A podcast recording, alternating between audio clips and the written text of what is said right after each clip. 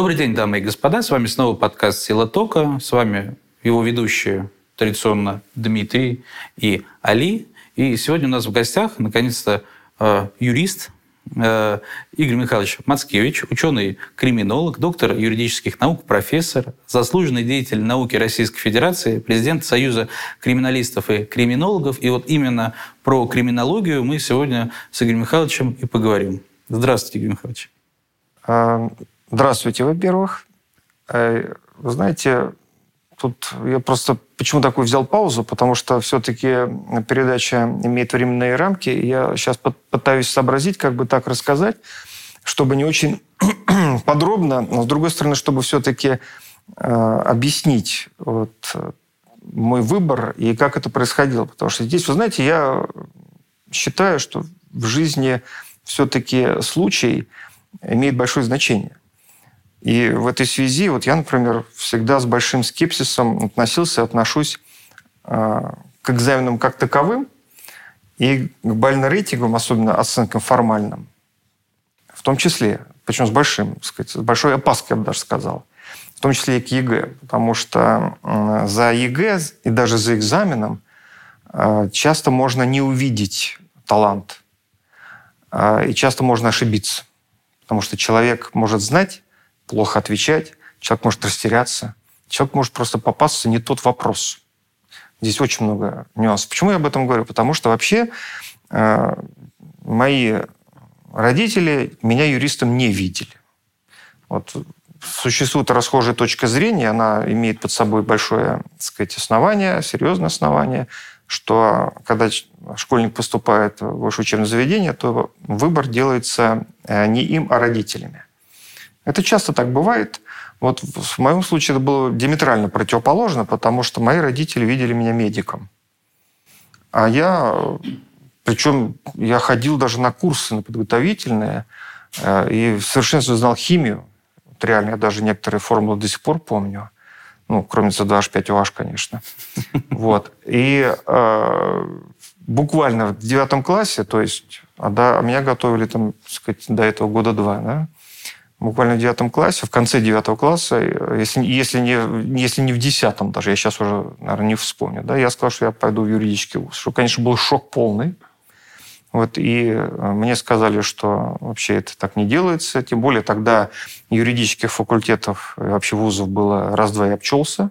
Ну, в Москве, собственно говоря, это МГУ, а МГИМО, причем там факультет э, очень маленький, и сейчас и тогда был, а все остальные были либо заочные были, либо вечерние. Ну, что такое вечерние заочные? Применительно ко мне, это значит армия. Вот, а родители мои все-таки опасались меня сразу после школы отправлять в армию. Ну, короче говоря, чтобы, вот, почему я говорю, чтобы долго это не рассказывать, э, все-таки я настоял на своем. Это был определенный конфликт внутренний. И вот поступил в МГУ. Я считаю, что в значительной степени повезло. Вот. Хотя тоже, конечно же, уже на последних, последний год ходил на подготовительные курсы и, и репетиторов на нем. Ну, в общем, это все понятно. Да, но все равно тогда же был отбор очень жесткий, не в том смысле, что экзамены были жесткие. Они понятно, что были жесткие, они еще сейчас жесткие. Но тогда платных мест не было. Были только бюджетные места, и бюджетные места еще делились, потому что треть доставалась рабфаку, то есть те, кто после армии приходил и, так сказать, на подготовительном факультете в отучились, а значительная часть отдавалась республикам нашим союзным, в том числе и автономным республикам. Вот. А школьникам вообще оставались, а школьники оставались на последнем месте. То есть нас там мест было меньше ста. Ну, в общем, конкурс был сумасшедший. Это вот, когда, как я выбрал, как я стал, э, как я выбрал юридическую специальность и стал юристом. То есть это был мой, лично мой выбор. Почему он был, это другое дело. Могу сказать, если останется время, сказать, объяснить, почему. А второе, чтобы просто не забыть, а второе, это вот как выбор, выбор криминолога. Дело в том, что я служил в военной прокуратуре. Вот, и по окончании я вообще изначально видел себя, даже поступая вот, на факультет юридический, я видел себя в науке с самого начала. Но тогда была тоже система очень жесткая, и отбор был жесткий, и в аспирантуру, что для меня до сих пор необъяснимо, честно вам скажу, отбор тогда же было распределение, и отбор в аспирантуру осуществлялся на четвертом курсе. Вот, то есть, как бы рекомендации для меня, это, говорю, до сих пор я не могу понять, почему. То есть не, не, не на пятом курсе, а на четвертом. И мало того, то есть ты мог, конечно, в принципе, пытаться поступить, но тебя места просто не было. Такая система была очень своеобразная. А я пошел, я, меня не распределили. Э, учился я э, не на пятерке, потому что был нормальным студентом, я извиняюсь, конечно, перед отличниками. Вот. А, э, я пошел, вот, служил в армии. В армии я стал заниматься расследованием, естественно, преступлений. А военная прокуратура довольно серьезно отличалась от прокуратуры гражданской, поскольку дел было не очень много. Вот. А мы огромное внимание уделяли профилактике преступлений. Огромное внимание, если не половину всей деятельности. Ну, скажем, э, у нас суббота был официально рабочий день, официально был рабочий день в армии у нас в том числе. И вся, всю субботу мы занимались чисто профилактикой. То есть мы ездили в воинские части, проверяли, проверяли жалобы солдат, жалобы офицеров, проверяли соблюдение норм а, зубные щетки, сколько там в тумбочке и так далее, и так далее. Это все реально. И после не было случая ни разу, чтобы мы выезжали и не находили какого, какого, каких-либо недостатков. Ну соответственно, вносили представление – об устранении их недостатков, э, наказывали начальника, причем довольно высокого э, ранга и э, больших погон, больших, больших звезд на погону, больших званий. Поэтому, когда сейчас иногда говорят, что вот там, сказать, не было законности, такие проскакивают на самом деле, что в советское, в советское время все было вот абсолютно формально и так далее. Я, поскольку непосредственно был в это погружен, это, в общем, ну, и не могу сказать, что все было идеально, конечно, нет, да, но, тем не менее, точно не, не было формально. То есть закон достаточно серьезно соблюдался. Вот. И когда, значит, я отслужил, я э, вернулся, мне, как говорят, в таких случаях армия уже не грозила, и я э, пошел в аспирантуру не в МГУ, потому что я понимал, что тут, как говорят в таких случаях, опять-таки студента ловить нечего. Вот, распределение. Вот. Я пошел в ВЮЗИ, тогда это так назывался. Это то, что сейчас называется Московский государственный юридический университет имени Олега Евгеньевича Кутафина.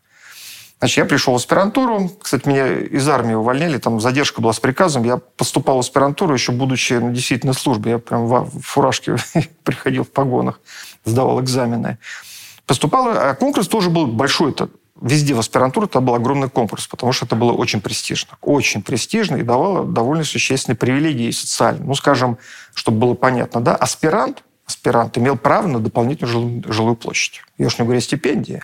Ну, скажем, чтобы было понятно, опять-таки, э, когда приходил на стажировку следователь, то есть это человек, который еще не следователь, а ему год надо было стажироваться следователем, но человек с высшим образованием после окончания вуза. Он год получал, целый год, следователь, 90 рублей. 90 рублей. Аспирант получал 110 рублей. Представьте себе разницу. Плюс компенсации на всю подписку, э, периодику да, и так далее, и так далее. То есть это были огромные социальные привилегии. И желающих было очень много. Я вот прихожу значит, в аспирантуру в ВЮЗИ, Э, подаю документы на, кафедру, которая, хотя я специализировался по гражданскому праву в университете, э, в МГУ, подаю кафедру, поскольку работал в прокуратуре, подаю кафедру на уголовное право. Угу. Нас было на одно место, нас было больше 30 человек. Я сейчас точно не помню, больше 30 человек было. Причем с разных совершенно вузов были, и из МГИМО было, и так далее. Ну, это все Советский Союз. Подаю документы и не, прихожу, и не прохожу по конкурсу. Вот почему я начал с этих экзаменов. Не потому, что это ко мне. Просто такие случаи, я вот, когда сам сейчас э, принимаю экзамены, я, конечно, очень все всегда внимательно смотрю. И для меня ответ на экзамене, на экзамене не показатель, честно скажу. Я смотрю, как э, студент учился вот, в течение семестра. Это для меня более важно. И как он рассуждал на семинарах. Вот это вот э, принципиально для меня, во всяком случае. Вот. И в это время я, конечно, ну, понятно, что я расстроился, стал думать, куда, значит, идти, поскольку из армии я уволился, стал думать, куда идти. И буквально в коридоре меня встречает профессор э, Владимир Евгеньевич Минов, который как раз смотрел, кто там поступил, кто не поступил на кафедру уголовного права, и говорит, слушай, у нас вот э, в феврале, это был 1988 год, ноябрь, феврале, была образована кафедра криминологии. Не хочешь попробовать? Представляете? И я э, сказал, конечно, хочу, во-первых, потому что я этим занимался два года, два с половиной года. Во-вторых, потому что мне криминология нравилась э, в университете московском, Но я, извиняюсь, я университет называю... МГУ я называю все время университет. Как-то так. Видимо, потому что считаю, что это университет. Ну да, дальше я продолжать не буду. Вот. А, а, и у нас читала лекции блистательная Кузнецова Нель Федоровна, просто блистательная. Мало того, что она очень известный специалист была, а, но она еще и лектор, что называется. Тогда же лекции были, это артисты читали. Не профессора, а артисты. Стоит вспомнить вот, Кузнецову Нель Федоровну, там, Кригера, которых я застал, это ветеран войны, или э, Мишина, который ветеран войны, был инвалид без одной руки, да, Грибанов без ноги и так далее. Но это были не лекции, это были представления. Мишин э, с листа читал Конституцию США на английском языке. Прям оригинальный текст 18 века. Да. Вот, и вот он случай. Вот он случай. Я поступал, я поступил, потому что там больше никого не было. Я был один из одного. А кафедры только дали одно, отдали одно место. Дали одно место, и вот я на него и поступил. Я был первый аспирант этой кафедры, потом был первый, кто защитил кандидатскую, потом был первый, кто защитил докторскую на этой кафедре. Ну, потом кафедра разрослась, конечно, там и уже было и много других докторов и кандидатов. Ну, сейчас, кстати, на тот момент, когда она была создана, а, создана это была первая кафедра самостоятельной криминологии среди гражданских вузов. Я вот боюсь э, соврать, но у меня такое ощущение, что, может быть, даже вообще первая вообще кафедра криминал, самостоятельная кафедра криминологии среди вообще вузов, высших учебных заведений Советского Союза. И самое это интересное, конечно, э, заключается в том, что я, когда туда пришел в визит, тогда он так назывался, да, то я, у меня такое ощущение сложилось, что я вернулся в МГУ. Хм потому что э, буквально за год до этого ректором стал э, Кутафин угу. Олег Емельянович, который здесь был зам декана. Я когда учился, он тоже был зам декана по науке в МГУ. Вот. И э, первое, что он сделал, это переманил значительную часть профессорского преподавательского состава юрфака МГУ в ВИЗИ. Ну, понятно, чуть больше зарплаты дал. Вот. Ну и плюс, конечно, его харизма повлияла. Вот, так что я, можно сказать, что вернулся обратно в МГУ, потому что, ну, как минимум половина, может быть, чуть меньше, конечно, половина, а может быть, и половина преподавателей, ученых, это были на тот момент из МГУ. Вот. Ну, вот так вот э, волей случая стал э, криминологом, но и так получилось, опять-таки, вот, э, стечение обстоятельств, это уже, наверное, не случай, а стечение обстоятельств, а может и случай, когда меня сказать, все было зачислено. Говорит, слушай, ну чем мы будем с тобой заниматься? Какой проблематикой? Я говорю, слушайте, Владимир Ильич, я не знаю, я-то шел на уголовное право, у меня там были как бы мысли немножко другие. Он говорит, подожди, ты же в военной прокуратуре был? Я говорю, ну да. В армии дедовщина? Говорю, есть такой грех, да. Все, будешь заниматься дедовщиной. И тогда это оказалось это как раз на пике. Это же был 88 год, Горбачев, демократия, обсуждение всех язв иногда даже придуманных. Вот. Но дедовщина действительно была серьезная проблема, и я вот оказался втянут в круговорот этих обсуждений, а, попал в комитет солдатских матерей, опрашивал э, и солдат, и матрос, матросов, и офицеров, в том числе специально пошел параллельно, обучаясь в аспирантуре, я пошел, тогда он назывался военный институт в ВКИ, а сейчас это военный университет тоже с большой историей. Я устроился там, преподавал там и имел возможность еще и, и с курсантами общаться, и, главное, и главное с офицерами, которые проходили там профпереподготовку. Угу. То есть я вот черпал всю эту информацию, можно сказать, можно сказать, из первых рук. Ну и в результате э, в 92 году все это закончилось защитой диссертации, монография вышла – защита, причем, тоже была достаточно интересна, потому что не, не, не, по сам, не по своему характеру, а потому что у меня буквально за несколько месяцев до моей защиты мой научный руководитель Иминов, он оказался в ДТП в тяжелом, загремел в больницу, и я вот бегал, что тоже мне дало, конечно, опыт большой, бегал. Обычно же руководитель этим занимается, подсказывает, а я все сам организовывал э, собирал отзывы, все везде развозил и так далее, организовывал сам себе защиту. Так что так получилось. Вот. И прошла я больше, больше всего, все опасались. У нас тогда а, в диссовет, диссовет тогда был обязательно, ну, но сейчас так есть диссертационный совет, обязательно должны быть сторонние ученые, не только из этой организации, при которой создан диссовет, И все боялись больше всего а, профессора Скобликова, поскольку он был в тематике, вот в этой в армейской погружен, а, имел публикации. Они, кстати говоря, они на тот момент практически все были закрыты. Вот я когда включился в эту тему, их стали, опять-таки повезло, да, их стали открывать. А закрытые почему? Ну, то есть это вроде научная публикация, я так понимаю. Дело в том, что у нас, что касается а, преступности, у нас статистику открыли в 1986 году только, в 1986 году. Она была открыта до 30-х годов 20 э, века, и даже было отдельное направление очень интересное. Ну, Сергей Сергеевич Остроумов вел правовую статистику здесь, э, в МГУ. А до этого занимался Гернет, тоже профессор МГУ.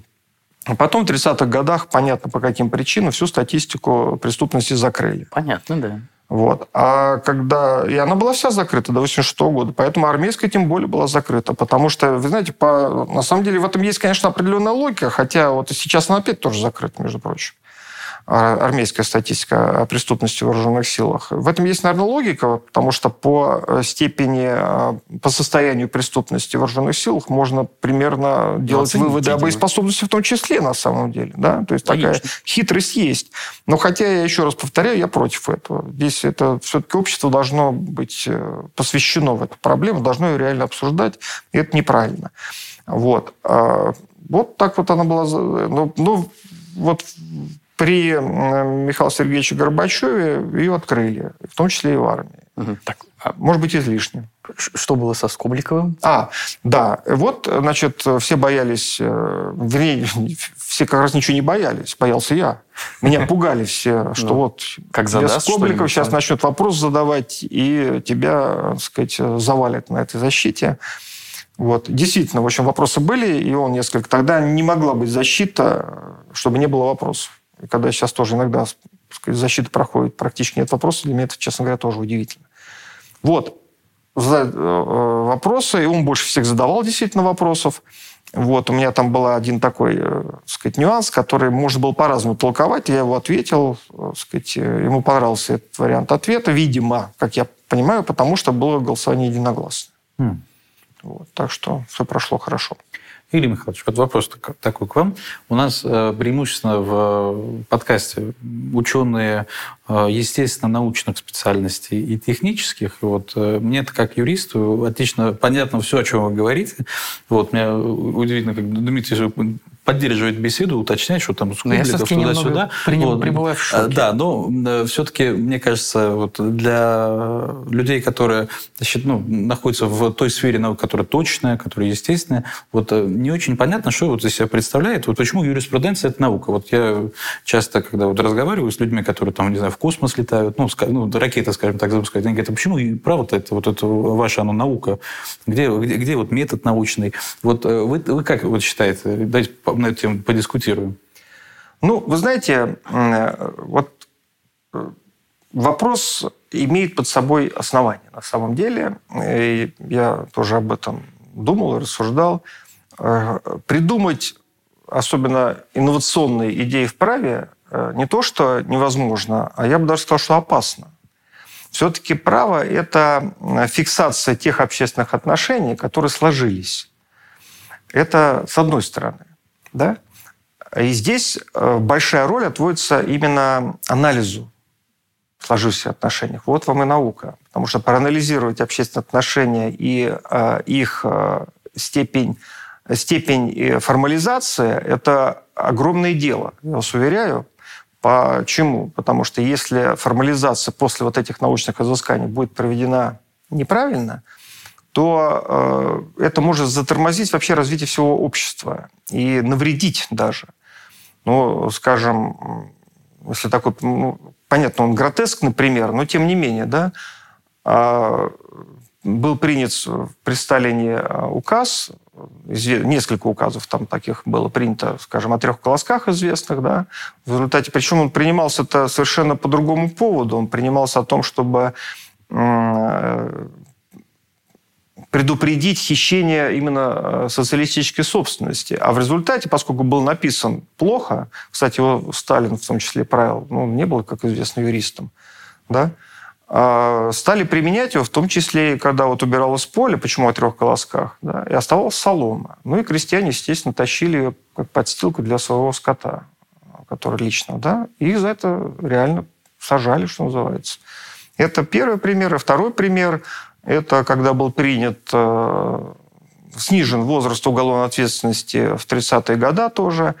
Э, и когда у Сталина спрашивали, что собираетесь расстреливать детей, он сказал, что нет, нет, нет, вы что, это был принят закон для того, чтобы, ну, как бы предупредить их, показать, что не надо, это ну, там за тяжкие преступления, за убийство, чтобы они этого не делали. И что вы думаете, как только он был принят, расстреляли, э, ну, не ребенка, конечно, но расстреляли. Правда, это был такой серийный убийца, то есть, в принципе, наказали правильно, но стоило ли, э, так сказать, расстрелить. После этого, кстати, как расстреляли, то есть это называется эксцесс исполнителя, да, все применяет, есть закон, значит, он должен применяться.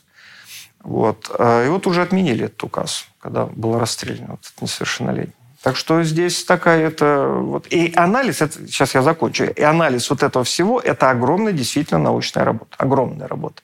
Но она должна быть очень скрупулезно проведена. И сделаны правильные выводы, что очень сложно. Это с одной стороны. А теперь с другой стороны, а, вы знаете, право, а, вот я сказал, что оно фиксирует общественные отношения, но в нашем современном мире право, а, право должно и опережать то есть на опережение работать, провоцировать в хорошем смысле слова развитие некоторых общественных отношений. И я вам приду пример даже не из современной жизни, а из советской системы. В Гражданском кодексе э, была значит, такая статья очень интересная э, РСФСР, а, что при исполнении э, договорных обязательств каждая страна должна их, я не цитирую, но близко к тексту, каждая страна должна их соблюдать экономич, наиболее экономичным образом для контрагента, да, в целях э, того, чтобы э, э, да, и в целях наиболее эффективного способа, наиболее того, что, ну, таким образом, чтобы этот, это исполнение э, было менее затратным не только для себя, но и для контрагента. Понимаете? В принципе, когда принимали эту норму, э, нам Грибанов профессор рассказывал, да, и там было еще написано, значит, наиболее экономичным образом и для того, чтобы устанавливать наиболее тесное сотрудничество. Вот так вот, ну, опять-таки, примерно. Когда принимали эту норму, думали, что это некое украшательство. Да? А оказалось, это очень эффективная норма, потому что когда э, договор исполнялся, ведь каждый, даже в советское время, все равно это товарно-денежные отношения. Каждый, естественно, старался в свою пользу. Перетягивать немножко дело на себя. И арбитражные суды тогда сказать, они применяли эту норму очень эффективно. Я сам там был, когда писал диплом, опять-таки, вот к вопросу о сборе эмпирических материалов. Я писал диплом, я был в арбитражном суде и брал дела арбитражные, смотрел, и все оттуда. сказать, информация присутствовала, кстати, на арбитражных заседаниях, там они по-другому рассматривались, очень любопытно. Арбитр сидел, он действительно был арбитр, а стороны между собой спорили. Он вообще не принимал участие в споре, только говорил, что нет, это не так, вот так. Вот. А, и эта норма была, оказалась очень эффективна. Она пошла на опережение. Пошла на опережение, хотя с точки зрения формальных товарно-денежных отношений вроде она была не нужна. А сейчас это особенно актуально, потому что э, мы, опять-таки, возвращаясь к тому, о чем я говорил, мы можем сдерживать, сдерживать развитие общественных отношений, если только будем их фиксировать. Ну, то есть, если так немножечко подобщить, то юридическая наука занимается тем, что изучает общество, его состояние, уже существующие нормы неформальные формализует, а также производит те нормы, которые побуждают общество ну, к какому-то потенциально позитивному развитию. То ли я так хорошо объяснил, то ли вы сами уже. Абсолютно точно. Я, я Абсолютно просто, точно. Да. Сжал именно в определение. Нет, даже, так. Да, даже я бы так не сформулировал, отучившись э, ну, 4 плюс 2 на юрфаке. Вот мы обычно говорим, что право просто регулятор. Вот мы говорим регулятор. Ну, мы же на опережение еще, значит, не Нет, это, это я согласен. Вот у меня вопрос, э, знаете, какой? Э, вот, в моем понимании, право-то вообще ну, оно хронически отстает от общественных отношений. То есть вот оно, вот что-то произошло, мы такие, а, ага, и вот, вот это вот мы фиксируем. А на опережение это сработать, ну, мне просто очень интересно, а как это вообще возможно?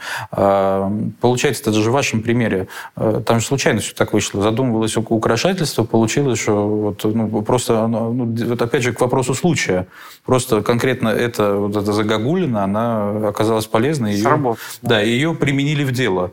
Вот. А так-то, ну вот, у нас в современном мире вот настолько быстро развиваются технологии, настолько настолько вот это все меняется, что только в режиме хронического отставания, э, мне кажется, и, и возможно существование права. Ну, это классический подход, и он остается, но тем не менее, изучая, вот, как правильно было, видимо, сказать, моя мысль доведена да, до логичного завершения, изучая то, что происходит в обществе, мы должны, мы обязаны просто прогнозировать то, что будет завтра.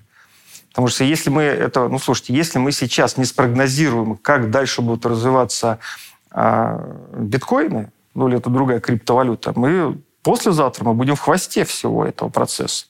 И это сейчас, я это точно знаю, это активно изучается, обсуждается. И это надо уже, эта норма, она будет, если она будет принята, она будет на опережение.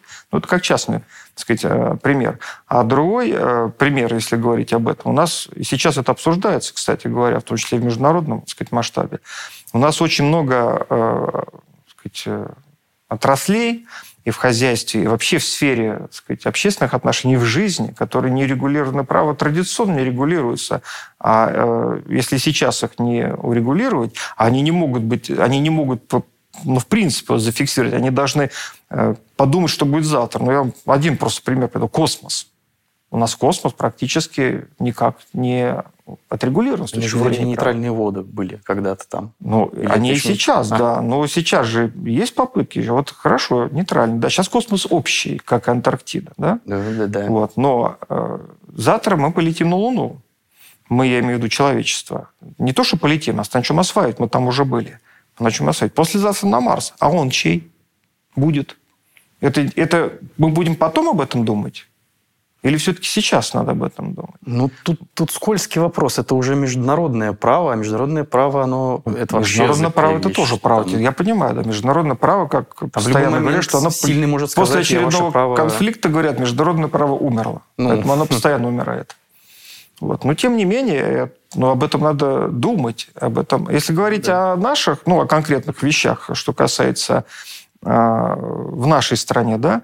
И, например, когда э, проходила, э, так сказать, реформа перехода на капиталистические отношения, которые, так мы очень так, э, сказать, почему-то называем рыночными, да, вот, потому что они не рыночные, на самом деле, не капиталистические. Рыночные и капиталистические – это разные, так сказать, формы хозяйствования. Вот. А вот тогда это не было сделано, не было спрогнозировано. Да? И в результате это привело к тому, что решения о приватизации э, принимались на основании инструктивных писем. Каждый, который делал, как хотел эти письма. Ну, а дальше... Я вот много раз, много об этом думал, кстати, много писал об этом. И до сих пор я, например, убежден, что эта приватизация, она была, ну, во-первых, она была незаконна, ну, просто незаконно, потому что нельзя принимать э, было решение на основании э, циркуляров, писем, вопреки действующему на тот момент, да, устаревшему, но действующему на тот момент Гражданскому кодексу РСФСР. Да? Это с одной стороны. А главное, что она была несправедлива в принципе.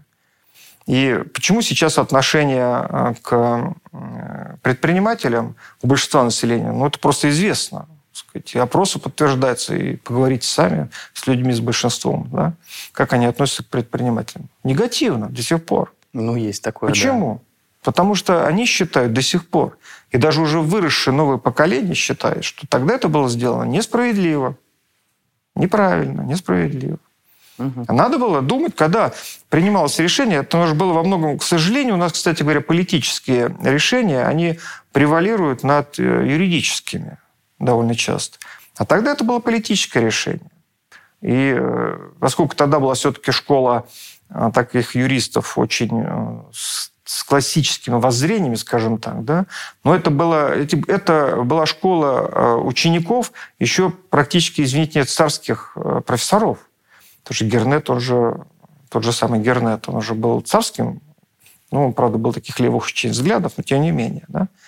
Вот. А это решение все остальные принимали те э, юристы, которые у них учились.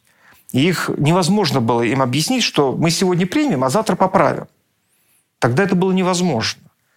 И поэтому принимались циркулярные письма, потому что все понимали, что к ним обращаться и продавить их решение юридическое, вот то, что надо обеспечить политическое решение, не удастся ни при каких условиях.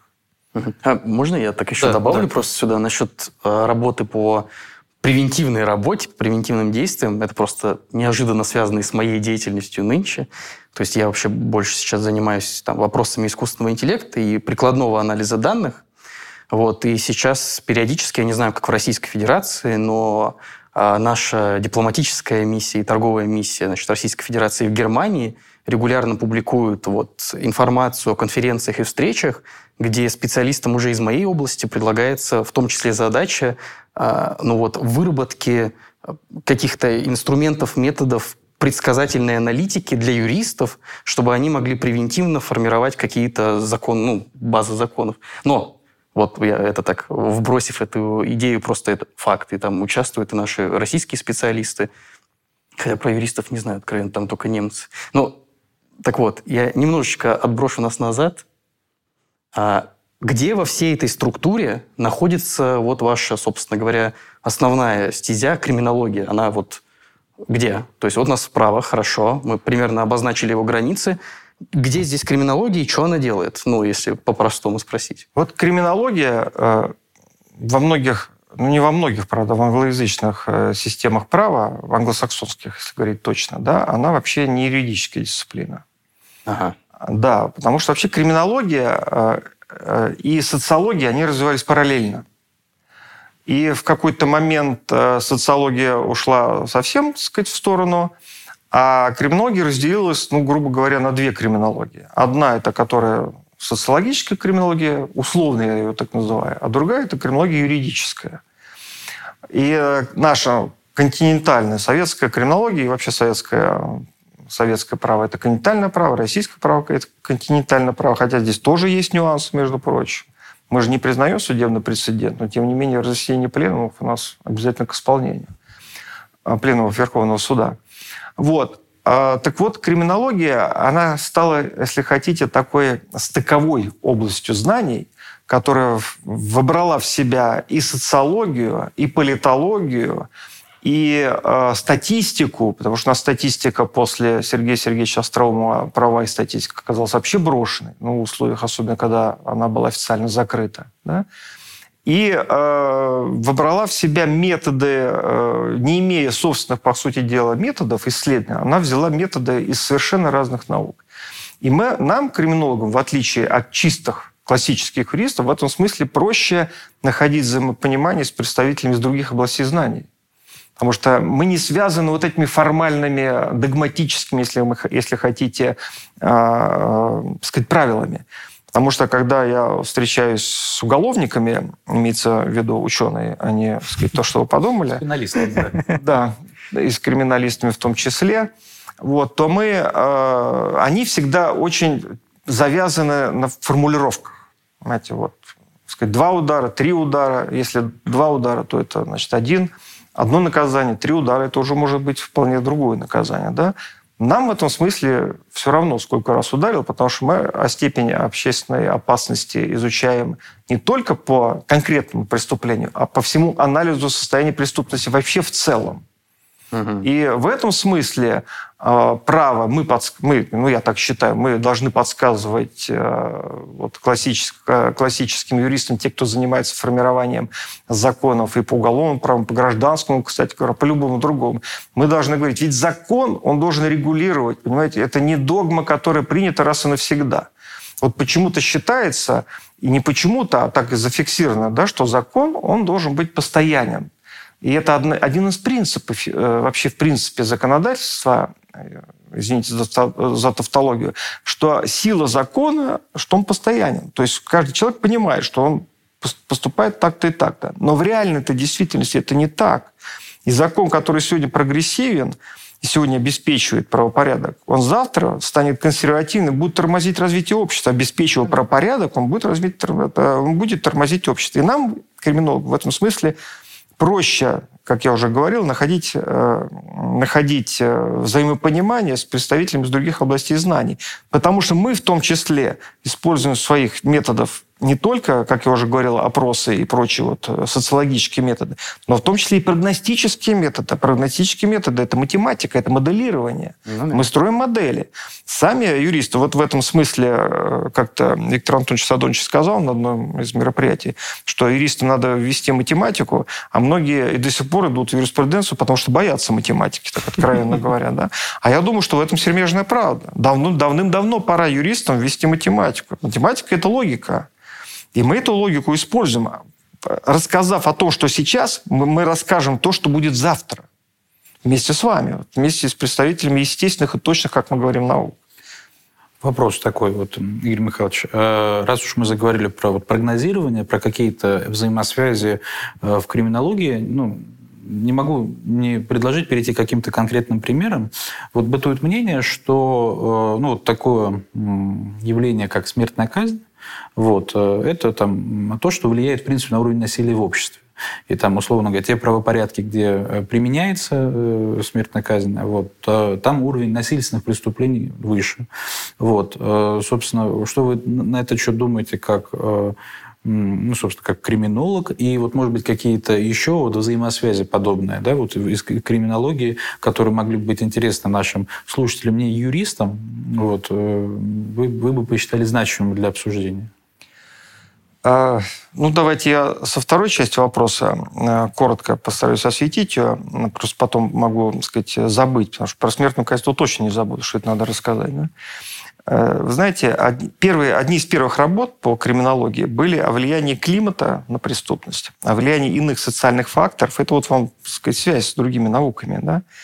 И э, я уж не говорю о том, что э, вообще толчок такой, колоссальный толчок, толчок для развития криминологии дал человек, который вообще к юриспруденции никакого отношения не имел. Это Чезаре Ламброза, который придумал теорию э, преступного человека. К ней можно по-разному относиться. Я тоже очень скептически, если не негативно к ней отношусь. Но, тем не менее, потом постоянно к нему возвращается, к этой теории. И одно из последних, я сейчас не буду говорить о промежуточных а, теориях, которые подтверждали или опровергали ее, большей частью старались подтверждать, кстати говоря. Но есть же понятие, вот серийный убийца, он кто? Он что, неприрожденный преступник?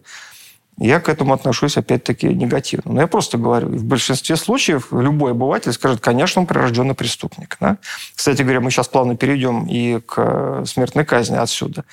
Вот. А, но одни из последних исследований, вот современные исследования, это английский, ну как английский ученый, понимаете, вот он английский ученый, но свои исследования проводил в американском университете. А, Эдриан Рейн вместе с Натали Фонтейн, это женщина, которой мы помогали, где-то, по-моему, лет 10 они проводили исследования, а, как раз собирали эмпирические данные. Он юрист, кстати говоря, Эдриан Рейн, и Натали Фонтейн тоже юрист. Вот, проводили исследования уровня насилия в детском саду. И они выявили э, то, что мы на бытовом уровне, наверное, все видели, да? Может, даже кто-то на собственном опыте. Нянечки когда... к детям, да, имеется в виду? Дети разные. Или есть дети, которые дерутся а. в детском саду, которые есть... проявляют повышенную агрессивность. И они стали смотреть, что с ним происходит дальше. Угу. После детского сада, в школе и дальше. И вывели закономерность, что эти дети, э, в общем, так себя продолжают вести. И многие из них потом становятся э, людьми, которые совершают преступления. И они не остановились над этим, то есть это была фактура, а потом они провели исследование, благо сейчас вот медицина это позволяет, и проанализировали исследование головного мозга. И выяснилось, что у этих, есть, у этих детей есть отклонения коре головного мозга. Они это трактуют как вот подтверждение на таком более высоком уровне идеи Ламброза прирожденного человека. То есть наследственные факторы, они есть. Но здесь тоже, опять-таки, очень много нюансов. То есть это отдельная, конечно, колоссальная тема. Я в свое время в МГУ читал, э, когда была возможность физическая, сейчас у меня просто нет на это времени, читал курс как раз, который назывался «Социология э, криминального поведения человека». И там я об этом очень подробно рас, э, рассказывал. Вот.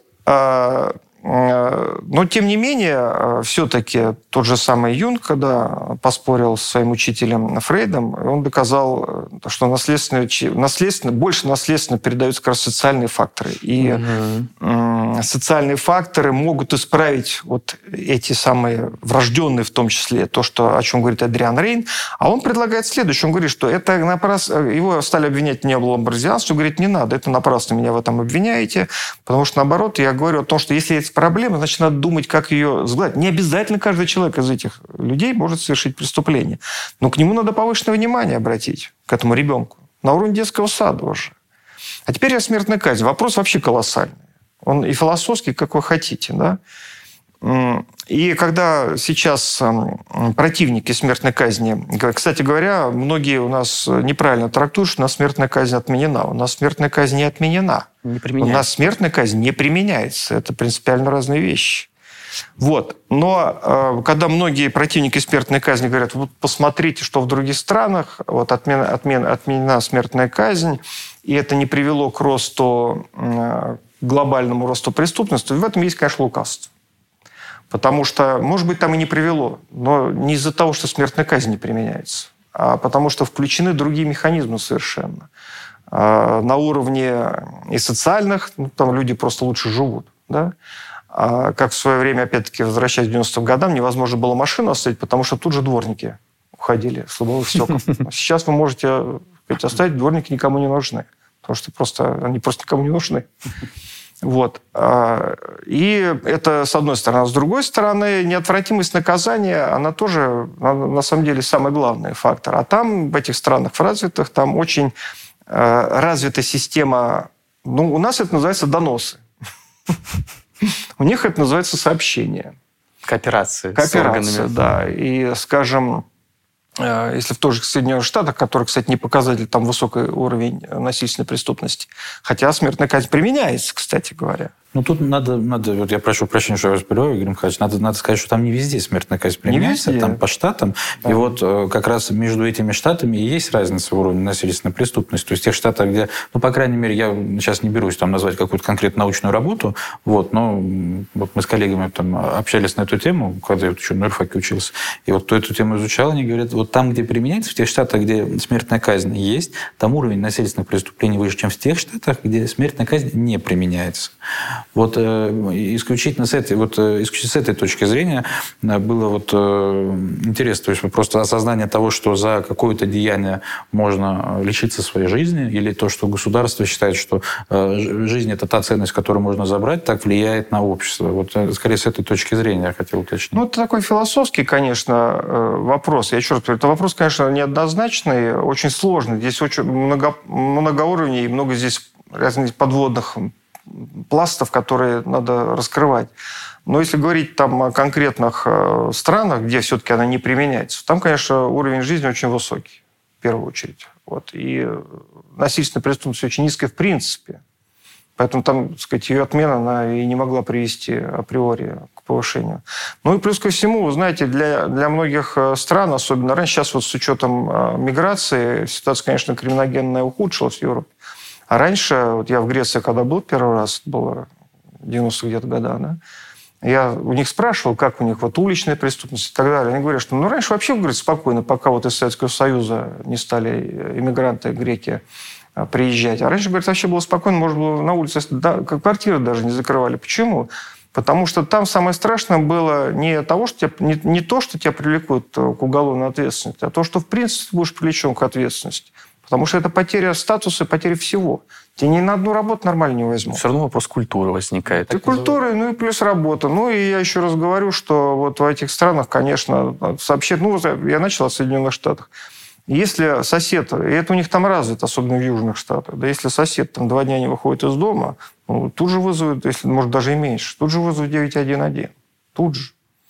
А вот э, то, о чем вот Игорь Михайлович сказал, о том, что вот именно боязнь не просто совершить преступление, а быть, э, собственно, причастным к этой уголовной исполнительной системе, это так называемая стигматизация. То есть э, да. вот э, раз уж мы зашли в эту плоскость, а ну, вот, ни для кого не секрет, что, вот, ну, по крайней мере, вот в нашей стране, если человек так или иначе соприкасался с э, уголовной исполнительной системы, то, соответственно, работу найти практически невозможно где-то там вот в приличных местах, да, а, и в целом отношения в обществе соответствующие. Ну, то есть это так называемая стигма. А, ну, по-хорошему, вот в развитых правопорядках это не должно быть, как, что называется, там крест на всей жизни ставить. Выплатил долг, свободен, условно говоря, и без ну, да, претензий. Да, но опять-таки ведь э, Сейчас это, на самом деле, это довольно серьезная проблема. У нас она всегда была серьезная, а сейчас особенно серьезная, потому что рабочих рук не хватает, несмотря на безработицу. Вот парадокс. Да? А эти люди действительно они не могут устроиться на хорошую работу. Причем на самом деле они могут устроиться, просто их не берут под надуманными предлогами. Формально их можно взять на работу, и препятствий никаких. Но делаются всякие, так сказать, сейчас же конкурсные испытания, еще что-то. Прежде чем развить тезис, все-таки я завершу свою мысль про смертную казнь, а то потом забуду. Я против смертной казни чисто по юридическим вопросам, по юридической проблематике, на самом деле. Потому что смертный приговор вот даже при очевидных, совершенно очевидных вещах, он не гарантирует, что именно человек совершил преступление. Такой гарантии нет. И у меня, как у криминолога, как у юриста, вопрос следующий. Стоит ли нам исполнять смертную казнь, если есть возможность судебной ошибки? Есть возможность судебной ошибки?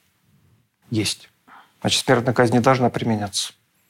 И э, огромное количество просто конкретных примеров есть, когда смертная казнь была применена против человека, который этого преступления не совершал.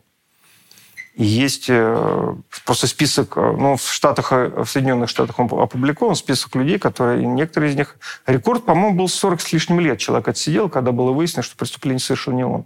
Ну, он был ДНК приговорен к смертной казни, но ему заменили потом пожизненным так сказать, заключением. Выяснилось через 40 лет, что это не он совершал. А если бы его применили смертную казнь? Ну, и так-то, в общем-то, не сахар, конечно, но это же колоссально. И это ответственность, конечно, государства. Поэтому есть возможность судебной ошибки? Есть. Будет она исправлена, эта возможность? Я думаю, что никогда. Поэтому смертная казнь применяться, применяться не должна. Теперь, значит, ваш, э, сказать, по поводу э, социализации и реабилитации осужд... бывших осужденных. Э, вообще есть, знаете, давайте я коротко, наверное, скажу. Проблема действительно, просто тоже можно очень много по этому поводу рассуждать. Но на сегодняшний день мы озабочены, мы и криминологи, и общество в целом этой проблемы. На сегодняшний день ситуация следующая. Значит, у нас проблема заключается в том, что человек, выйдя из мест лишения свободы, да, у нас есть уголовная, уголовная инспекция, которая за ним должна наблюдать. Но эта уголовная инспекция, она в рамках ФСИН, Федеральной службы исполнения наказаний. А он выходит, получается, из подведомства ФСИН. Он выходит ну, под эгиду э, кого? Наверное, полиции. За, ним должны смотреть. Но получается, что на сегодняшний день так построена система неправильно, что за ним должна смотреть уголовная инспекция, ФСИНовская, да? Реально полномочий нет, потому что полномочия у полиции. Все. А в чем проблема? Ну, то есть, э, окей, они не могут на уровне систем договориться о реализации Это проблема правоурегулированная. Но... Вот э, к вашему вопросу, а если наука, так сказать, права? Вот здесь наука не доработала. До сих пор, до сих пор конкретные исследования не, приведи, не проведены и э, никак не могут... Э, ну, это уже организационный момент, но они упираются в том числе и наука. А ученые вот в этом смысле тоже между собой единого мнения нет. Но это проблема того, что мы хотим, выпустив человека, в некотором смысле удостовериться, что он не будет склонен к ну, рецидиву, по факту. Ну, И нам ну, необходим надзор. Если этого надзора нет, то повышается ну, вот, степень ну, девиации. Можно так, если сказать по-простому, можно сказать и так, там немножко сложнее. Но, скажем, причем это опять-таки, понимаете, эта проблема такая серьезная, она между... любая юридическая проблема, она международная, чтобы было понятно. Вот я был в Германии, у них как эту проблему решают? У них человек выходит. У нас, кстати, тоже это обсуждалось, но не приняли, потому что у нас система как бы правовая не воспринимает. Вот я говорил, то, что у нас континентальная система, а есть англосаксонская система. Да, но на самом деле они сейчас между собой очень тесно переплетаются. Вот пример в Германии. Да? Человек выходит, из мест лишения, отбыв наказания, из мест лишения свободы. Но есть комиссия, которая вот с юридической точки зрения, она вообще это не суд. Да, и это не общественность, это сборище, извините, э, профессионалов, сборище в хорошем смысле слова. Да, психиатры, социологи и так далее. Да? И они говорят, слушайте, его нельзя отпускать, он педофил. Его нельзя отпускать. Он, мы смотрим за ним, мы смотрели, как он был наказание, он завтра может э, что-то такое сделать. И его э, направляет, который здесь же находится центр, да, временный центр изоляции, где он находится, центр реабилитации. И он при этом центре находится. И они смотрят. Он должен доказать, что он ну, полностью как бы исправился и готов к вождению общества. Он не отбывает наказание. Он может выйти, но он обязан вернуться. Вот этот правовой статус тоже очень любопытный. И причем сколько он там находится, решает только эта комиссия, не суд, никто. Только комиссия. Это система так называемых неопределенных приговоров. Ну, навсегда может изучать. попасть и так как бы... Ну, и быть. На неопределенное время. Навсегда не может. А вот сколько это неопределенное время, оно может быть и навсегда. Хотя не навсегда. А, ну, понятно, неопределенный статус. Неопределенный, в общем, да. статус, неопределенный статус. Причем он формализован. Этот неопределенный статус, он формализован. Я, можно вот за это уцеплюсь сейчас и чисто нашу российскую проблему прям выдвину, ну или, может быть, даже страны СНГ. А, у нас существует явная проблема, ну, казалось бы, этим как раз-таки должны заниматься криминологов, культуры тюремной. То есть то, что у нас а, именно вот внутри тюрьмы существует свое общество, свои правила, которые в том числе ну, из-за специфики содержания и в целом вот нашего устройства, вообще истории совсем уж уходящей глубоко, там куда-то корнями в самые, там уж в десятые века, может быть, в самое основание, а, значит, Руси. А, у нас эта культура огромное влияние имеет на общество, и она живет сама по себе. И она, кажется, очевидно, стимулирует преступление. Как, как это изучать и что с этим делать вообще? Ну, э, значит, смотрите, что значит изучать. Она изучается давно, сколько существует, столько изучается. Ну, и пер, первые работы еще до революции были, так сказать, написаны. Вот. А что касается современного состояния, то это действительно большая проблема. И опять-таки, это, если хотите, последствия тех э, несправедливых, я сейчас буду говорить опять о 90-х годах решений, которые принимались, потому что тогда все это было отпущено, что называется, демократия э, с избытком, э, вне правового регулирования была, да, и в том числе привело к тому, я об этом много писал, и многие об этом писали, до сих пор, да, ну, вот то, что я смотрел э, у того же Никиты Михалкова на Бесогон ТВ, да, к нему там по-разному можно относиться, но когда он говорит э, о том, что как мы вас... Мы, тут, понимаете, мы, с одной стороны, боремся с АОЕ, да? Угу. Признаем ее, там, так сказать, э, ну, эти ну, организации запрещаем на уровне Верховного суда по представлению генерального прокурора, да? А с другой стороны, каждый вечер мы смотрим что? Мы смотрим шансон, да, блатные песни, которые стыдливо называют там шансоном, бытовыми песнями в Шахудинске в свое время называл это, да, и так далее. Но это, это не что иное, как тюремная культура в очень таком модифицированном, приглаженном виде. Ну, даже этот момент, когда мы считаем, что, ну, вот в обществе у нас считается если у тебя с кем-то конфликт, не надо там обращаться в полицию, ну, условно, кто-то у тебя слямзил ложки на кухне. Не надо идти в полицию, надо пойти ему в морду дать, соответственно. Ну, или там, условно, как-то разбираться без обращения к органам, которые предназначены для того, чтобы разрешать конфликт. Ну, это вопрос к органам. И к профессиональному, э, профессиональному ну, профессионализму. Но это скорее это, это же то же самое чувство желание, по крайней мере, мне так кажется, Нет, это я, я вам совершенно точно могу сказать, что это когда человек приходит вот по таким случаям правоохранительного органа, а его там отворот-поворот, а это бывает очень часто, конечно, потом в следующий раз он идет сам разбираться. Поэтому это в первую очередь вопрос не к праву, ну, либо обращается а к конкретным ребятам, правоохранительным которые... органам, куда, из-за которых человек идет и разбирается сам. Это претензия, и она много раз высказывалась. Собственно говоря, собственно говоря, один, одна из причин э, вот этой пертурбации э, милиции в полицию, и помните, достаточно большое число было, а, не прошло повторную аккредитацию и не подтвердился в полночь, она была в том числе из-за этого. Но, к сожалению, на сегодняшний день опросы говорят о том, что доверие к правоохранительным органам, прежде всего к полиции, не потому что полиция плохая, а потому что она просто ну, на первом, сказать, это первый Э, оплот защиты человека, как минимум от криминальных проявлений, доверие к ним очень низкое. Мы предлагали, там опять-таки это большая проблема. Мы предлагали, своем криминологи, предлагали в свое время методику, и она есть, эта методика.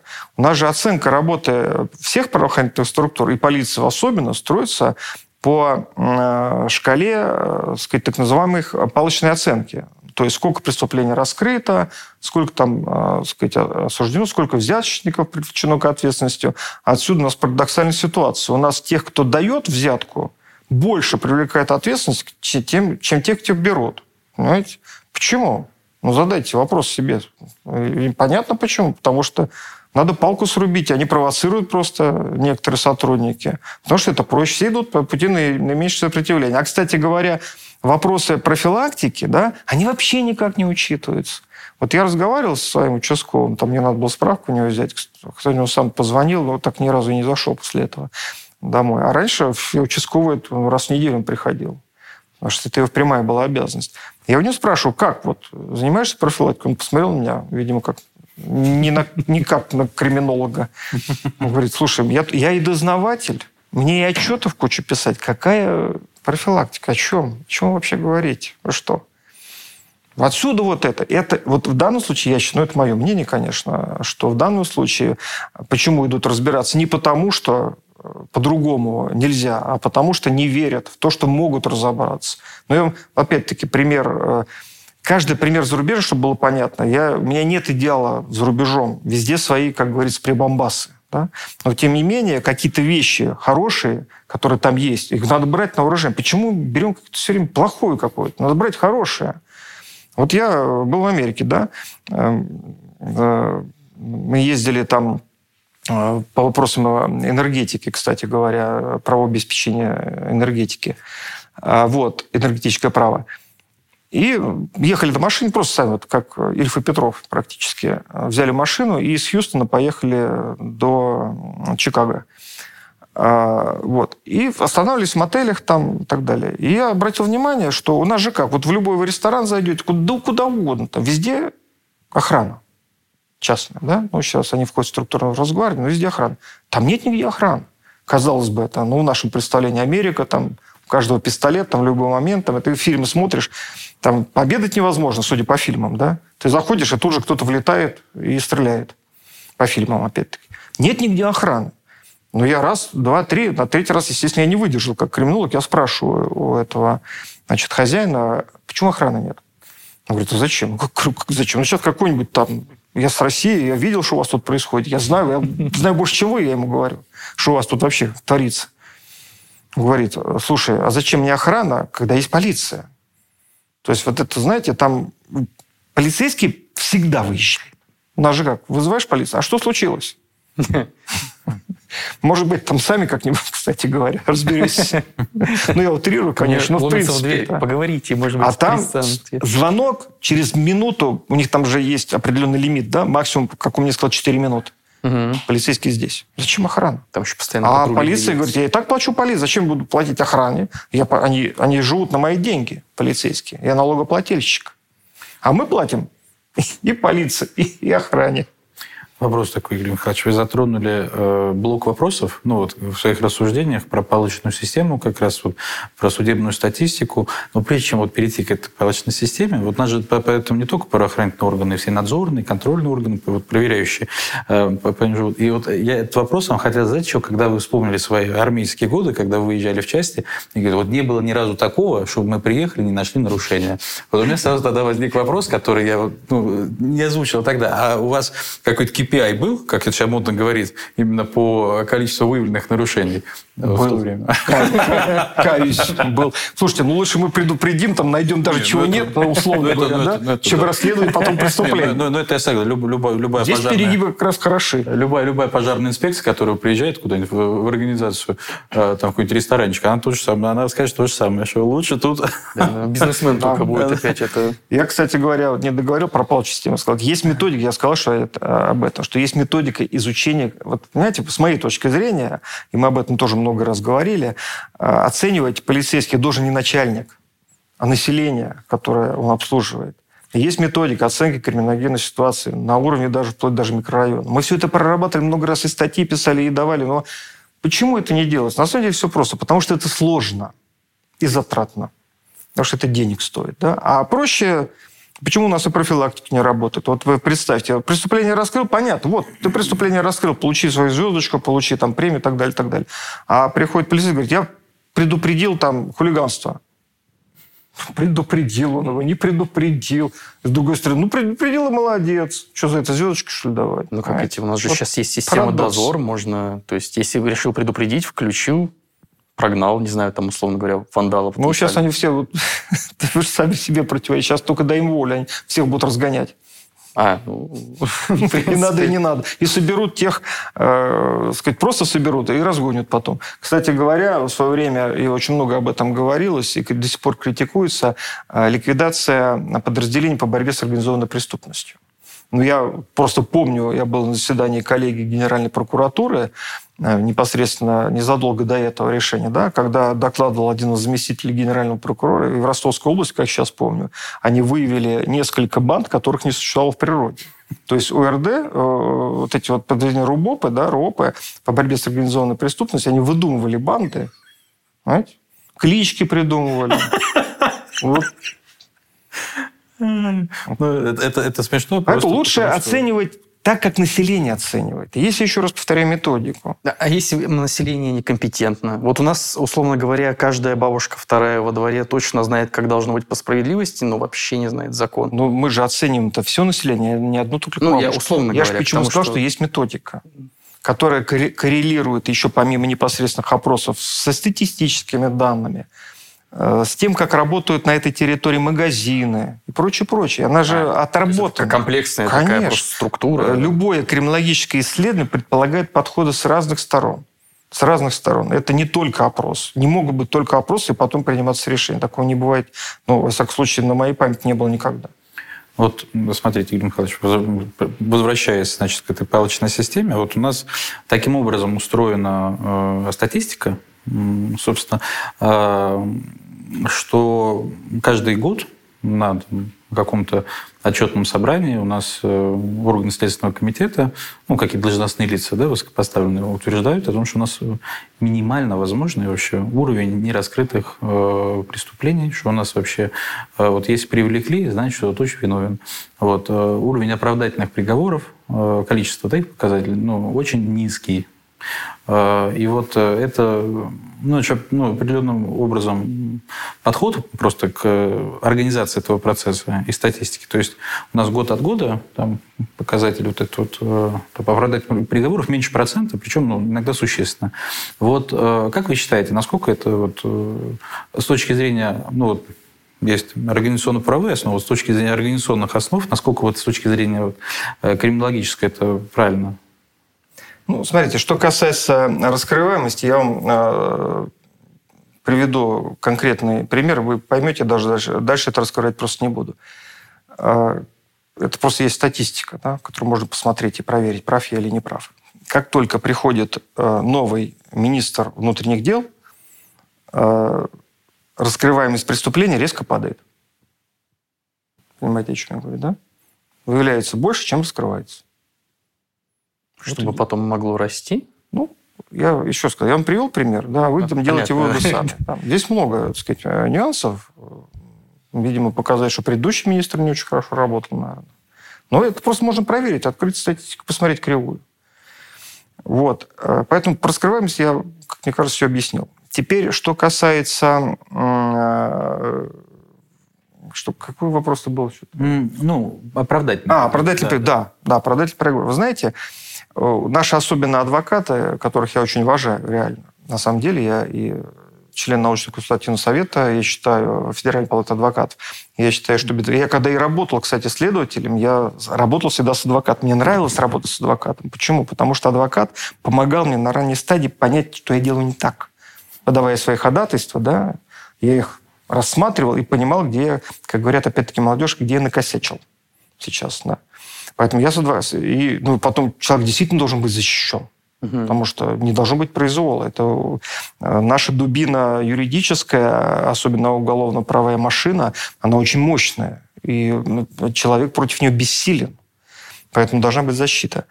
Так вот, адвокаты наши постоянно говорят, что вот безобразие, у нас количество оправдательных приговоров мало. Вот, посмотрите там Соединенные Штаты, посмотрите там Европу и так далее, и так далее. Есть понимаете, здесь, вот, как говорится, и правы, и неправы, и те, и те. Как знаете, как говорят э, у юристов, э, видимо, по этому вопросу у вас о науке, когда спорят два юриста, не могут между собой договориться, подходит третий, они у него спрашивают, кто из нас прав? Он говорит, ты прав. А другой говорит, а я, говорит, и ты прав. Еще четвертый человек подходит, что-то я не пойму, у вас и, и этот прав, и этот прав. То говорит, и вы прав. Вот. А что касается значит, оправдательных приговоров, у нас система э, прохождения уголовного дела, она шлюзовая, если хотите, многоэтапная. Да? И э, человеку, который попал в эту машину, вот ему, честно сказать, ему все равно, на какой стадии этого процесса, а это, так сказать, предварительное расследование, да, судебное, так сказать, или еще, еще и дознание может быть, Ему, я вас уверяю, ему все равно, на какой стадии выяснится, что так сказать, не будет э, обвинительного приговора. У нас очень много дел прекращенных. Это не обвинительный приговор, конечно, дело до суда не дошло. Но, с другой стороны, я вас уверяю, что для человека лучше прекратить вот там, чем в суде получить оправдательный приговор. Потому что, как в известном анекдоте, осадок остался. Ну, разумеется. Это раз. Кроме всего прочего, у нас огромное количество решений, принимаясь опять-таки на ранних стадиях, в том числе и в суде, когда вроде бы приговор обвинительный, да, но человек освобождается от уголовной ответственности. Я вас уверяю, что ему тоже все равно. Вот особенно в пограничных так называемых случаях, когда вот ну, не до конца, может быть, и судья уверен, да, а может быть, он понимает, что человек, ну, в принципе, можно было опустить, отпустить, но э, это же, понимаете, это же брак тогда в работе органов предварительного следствия, вот, вот это и проблема. порочная система. Но, тем не менее, она живая система. Но этот человек, опять-таки, он не пошел в места лишения свободы, да ему все равно. Вот, простите, Игорь Михайлович, я с вами не соглашусь вот, э, ввиду нашего предыдущего тезиса относительно стигматизации. Потому что человеку, на самом деле, это не все равно. Если человек не, ну, вот, э, ну, никаким образом, да, ну, будем оперировать громким термином «невиновен», вот, если он не виновен, и вот просто вот так, э, в эту мясорубку система закрутила, то ему-то, на самом деле, ну, между оправдательным приговором э, и э, вот это там ниже низшего или там без санкции, там же есть разница. Есть, есть. Нет, ну, может быть, опять-таки, я уж не зря вам привел этот, так сказать, практически анекдот, анекдот, да, вы тоже правы, я скажу так.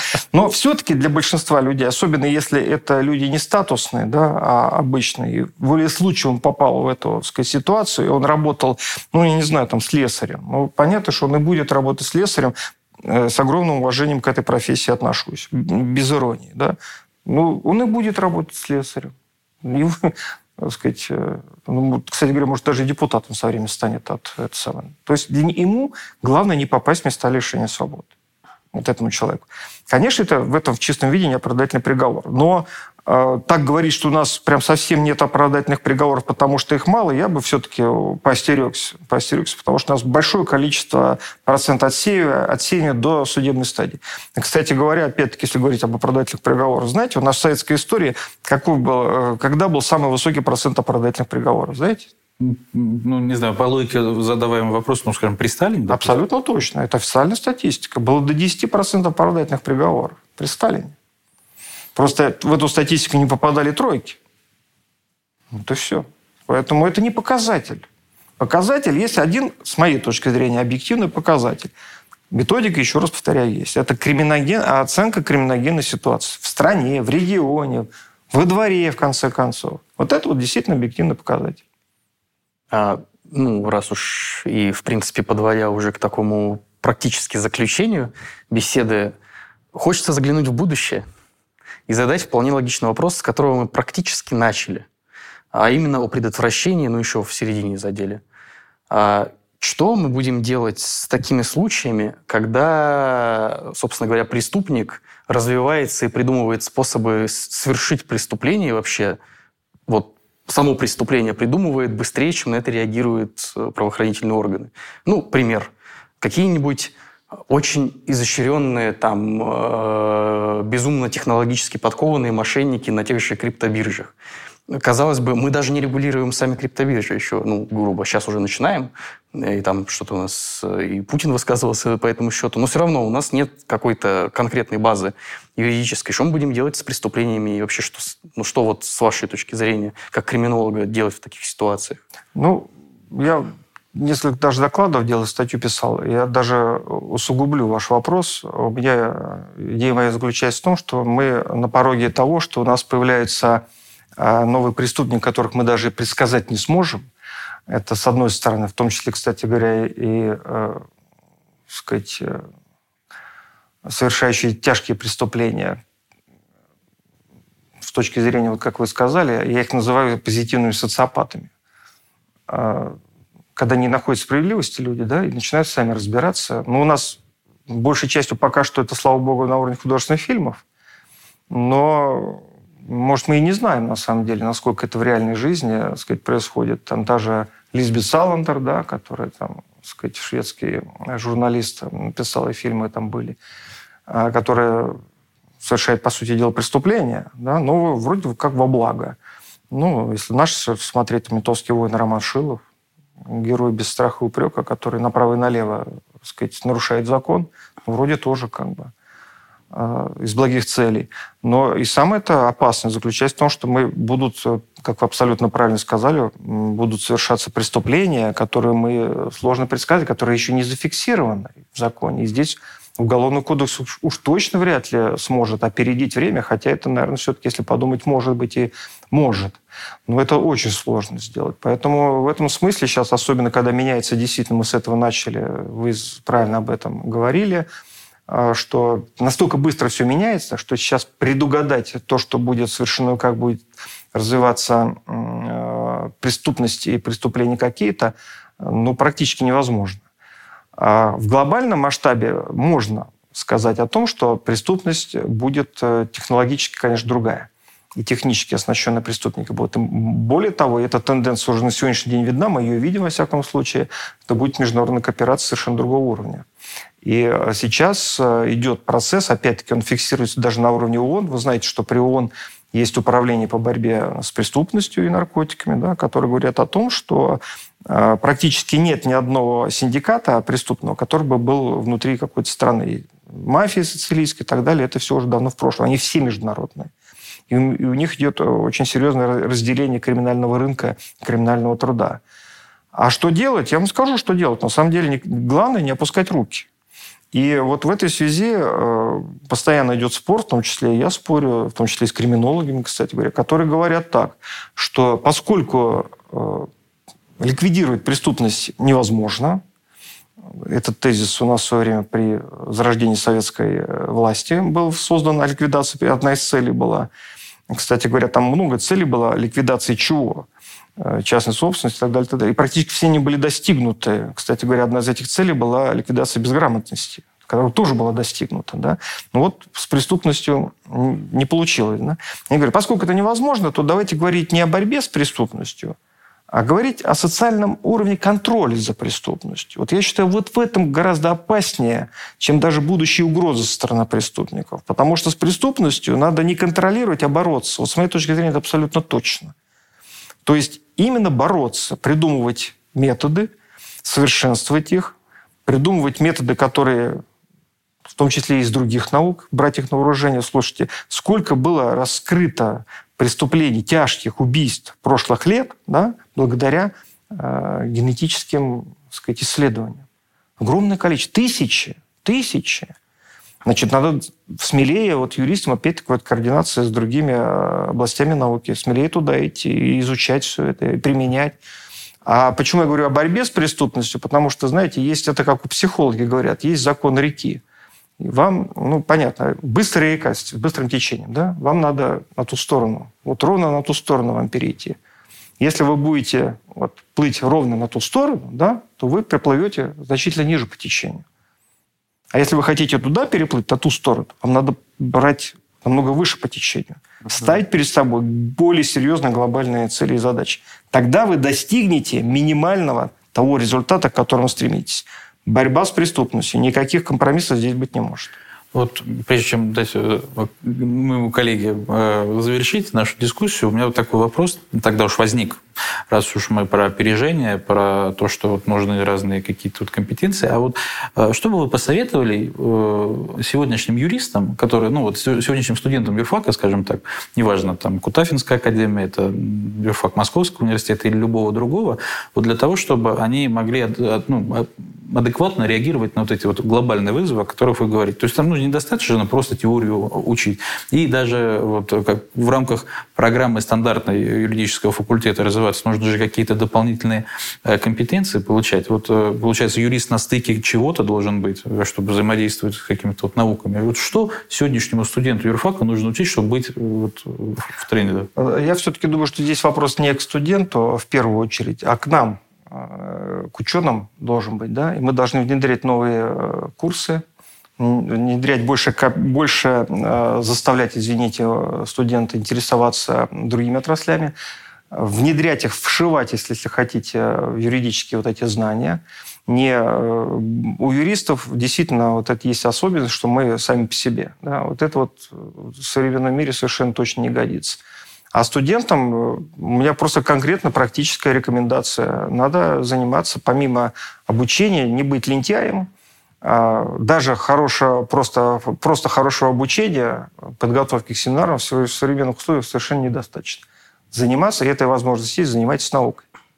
Заниматься наукой одновременно. Сейчас человек при выходе в профессию после окончания, не имея фундаментальной научной подготовки, не умея толком написать научную статью, не умея выступить на конференции. А что значит написать статью, ну, выступить на конференции? Это провести серьезную аналитическую работу.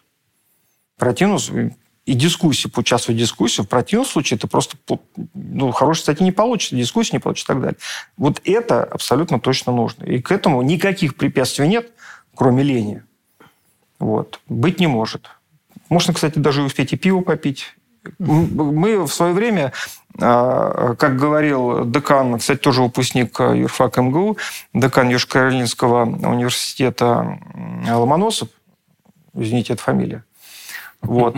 Э, да, он говорил так, что студент должен успевать все.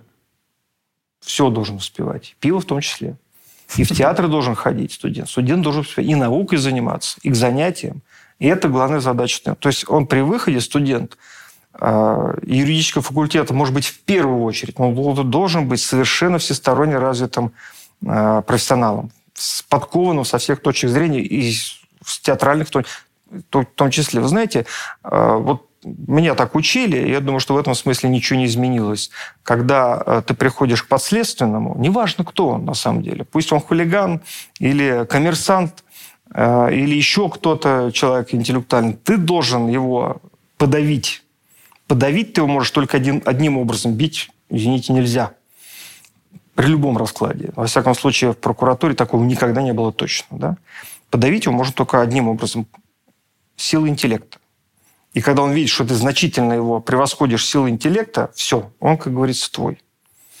Вот. Так что пусть занимаются э, с наукой. Для этого ничего не нужно, кроме желания и, э, сказать, э, ну, увеличения, сделать лишний шаг. Никогда не ленитесь сделать лишний шаг. Потому что это потом окупится сторицей, когда все это пригодится э, при э, э, при том, когда человек начнет работать. Вы знаете, вот мы, когда учились, мы занимались и самодеятельностью. Казалось бы, ну это же вещи такие, спортом занимались. Ну это же к обучению такое отношение имеет довольно косвенно. Все в копилочку базовому развитию. А это как потом, я для себя даже, вот я всю жизнь э, на юрфаке был э, руководителем вокально-инструментального ансамбля. Хотите смейтесь, хотите нет. Да? И мне это пригодилось совершенно с другой стороны. Ну, кроме того, что я получал удовольствие, мы выступали, да, ну, компании собирались, там, обсуждали песни, там, Битлз, там, современный Genesis, там, еще прочее, прочее все, да. Мне это пригодилось, когда я пошел на работу с точки зрения умения организовывать все это. Вот казалось бы, да. Но я, поскольку все организую... А вы, представьте, попробуйте, это вот ты на работе дал команду, ее исполнили. А вы попробуйте организовать, когда вы в равных условиях. Они такие же, как ты. Попробуйте их заставить, в кавычках, что-нибудь сделать. Ну, пригласить, это, собственно, к сотрудничеству и кооперации как раз. Софт-скиллы сейчас это называется везде, модное слово. Что ж, Игорь Михайлович, я даже не знаю, у меня столько впечатлений накопилось за эту беседу и вообще новой информации. Большое вам спасибо. Я надеюсь, что мы вас э, видим в первый и далеко не в последний раз, потому что, кажется, еще не одна тема есть на то, чтобы ее обсудить. Спасибо большое. Приглашайте. Будет время обязательно. Обязательно. Спасибо вам большое. Вам спасибо. спасибо. И вам, друзья, я напоминаю, что сегодня у нас в гостях был Игорь Михайлович Мицкевич, доктор юридических наук, а, президент Союза криминологов и криминалистов Российской Федерации, заслуженный деятель науки Российской Федерации. И еще я вам напоминаю, что вы всегда можете подписаться на наши каналы в YouTube, на Apple подкасте, Google подкасте, Яндекс Музыки. Всегда можете оставить свои отзывы, поставить лайки, написать какие-нибудь вопросы, на которые мы обязательно посмотрим. При случае позовем соответствующего специалиста и включим также в нашу беседу. И всегда, всегда помните, что мы ведем эти беседы для вас и всегда рады фидбэку. Спасибо вам большое за просмотр и приходите на силу тока. Спасибо, друзья.